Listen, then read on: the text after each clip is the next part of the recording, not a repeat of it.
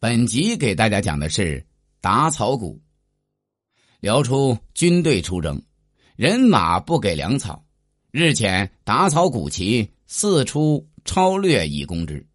这种无专门的后勤保障，靠军人自筹给养、掳掠民间粮草财物的方式，被辽人称作打草谷。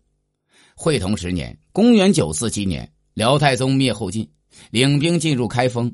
开封今属河南，有意留居中原，但不久即撤军北返。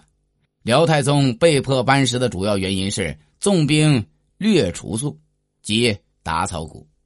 由于进驻中原的辽军四处打草谷，中原人民不堪忍受，纷纷起兵反抗，使辽军在中原难以立足。辽中后期对军队后勤保障方面有所重视。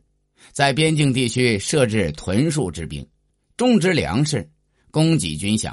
以后在战争中，辽军打草谷的现象虽然没有完全绝迹，但是纵兵大略的做法已不多见了。本集已经讲完，欢迎订阅。